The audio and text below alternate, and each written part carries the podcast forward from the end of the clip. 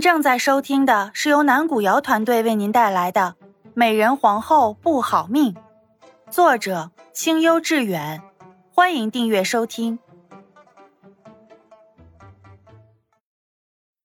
第三十五章，以静制动。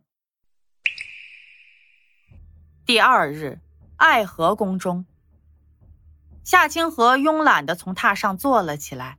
面上一改前几日的阴霾，满是得意和喜色。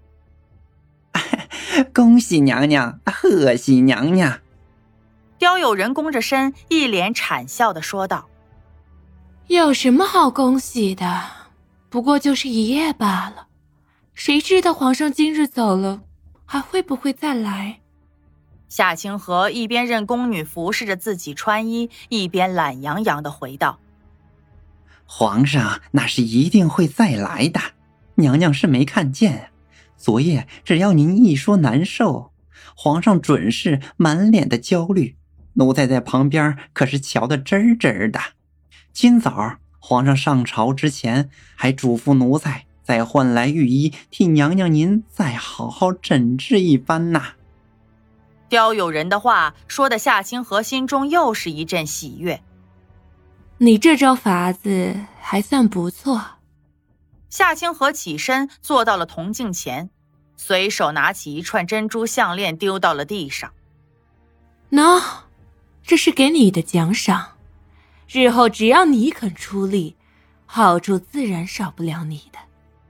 刁有人连忙捡了起来，跪在地上，又是一通千恩万谢。待到宫女替他梳妆完毕。夏清河挥了挥手，让他们退下去之后，才又恨恨的说道：“只是可恨，好不容易让父亲休了那赵氏，本宫才当上了名正言顺的嫡女。可为了演好昨晚的戏，我哪还要主动的放那赵氏一马？娘娘莫急，这有时候把拳头收回来，是为了在挥出去的时候有更大的力气。”刁有人上前几步，轻捶着夏清河的肩膀，谄笑道：“ 您现在最重要的是稳住皇上的心，不若先暂且让妙心宫那位得意上一阵，等他得意到忘我的时候，奴才这有都是法子收拾他。嗯，这样便是最好。只是本宫的耐性有限。”看不得他逍遥的日子长了，这一点，你也要心中有数才是。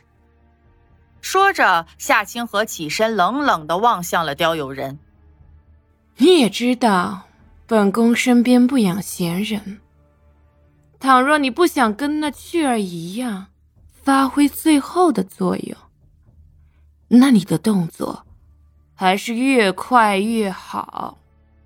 刁友人后背起了一层冷汗，他连忙跪在地上说道：“哎，奴才明白，还请娘娘放心，奴才定会尽快想出一个最好的法子，把妙心宫那位彻底的打倒，并且让他再无翻身之日。”夏清河嘴角噙着一丝冷笑，点了点头：“这样。”便是最好。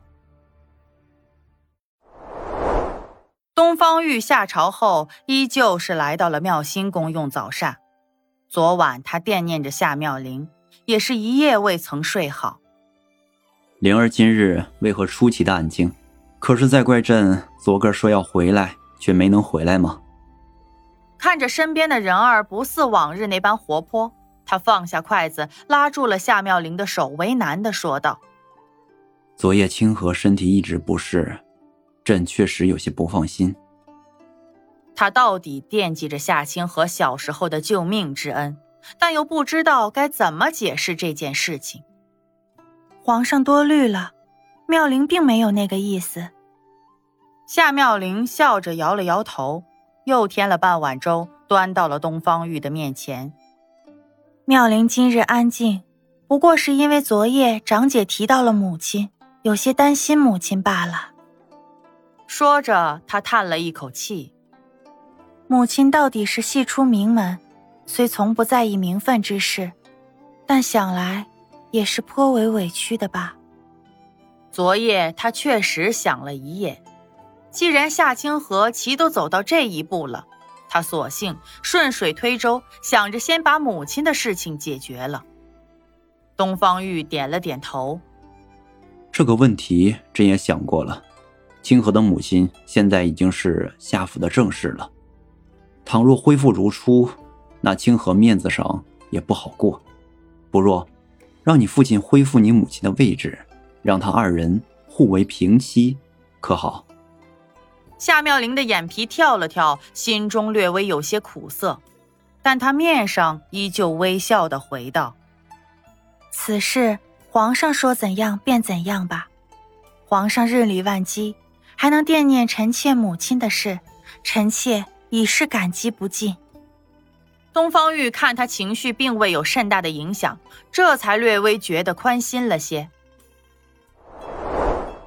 娘娘，奴婢不服，怎能让咱们夫人跟一个姨娘平起平坐呢？待到皇上走后，珊儿小声的嘀咕道：“珊儿，你口中的姨娘到底是清妃的生母？”以后说话不能再这样肆无忌惮了，免得留人话柄。夏妙玲挥退其他人后，难得严肃的叮嘱道：“珊儿连忙点了点头，奴婢记住了。奴婢就是心中憋屈。我知道你是为我叫屈，只是这就是皇家，咱们走到今日不容易，断不可再马虎大意了。”夏妙玲轻轻的拍了拍珊儿的肩膀，心中感到些许沉重。到底那后位，他还是要争上一争的了，否则这好不容易换来的太平，怕是再难保住。几日后，夏妙玲坐在榻上看书，珊儿从外面走了进来，挥退室内的工人后，伸手抽掉了她手上的书。娘娘，您还有闲心读书？刚才王公公过来传话了，说皇上今晚又留在那爱河宫中了，让您早些休息，不必再候着了。夏妙玲微微一笑，从他手中又把书拿了过来。那不是更应该看书了吗？读书是消磨时光最好的法子了。娘娘，您还笑得出来？近几日皇上依旧只是在咱们这边用膳。却从不曾留宿，您就一点也不着急皇上被那人抢过去吗？若是他再耍什么花样，让皇上腻了您，可咱们以后的日子肯定好过不了。珊儿愁眉苦脸的看着他，对他这淡然的态度有些无奈。皇上若是有心，别人抢也抢不走；可倘若无心，我们便是再使劲也是无用。明白吗？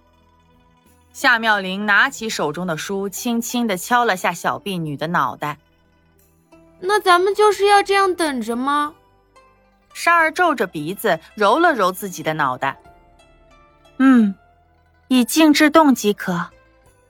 夏妙玲点了点头，看珊儿还是一脸愁容，她才笑着补充道：“不过你也不用这么担心。”母亲这厢刚恢复了身份，我断然也不会站着再让他打的。我明白，父亲、母亲、你和碧儿的安全都系在我身上。